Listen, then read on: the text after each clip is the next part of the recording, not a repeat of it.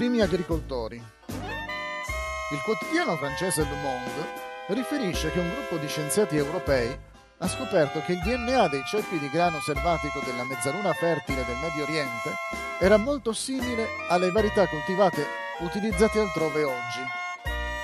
Insieme al grano e ad altri raccolti di base, sembra che in quella regione si allevassero anche le prime pecore, le prime capre, i primi maiali e i primi bovini addomesticati.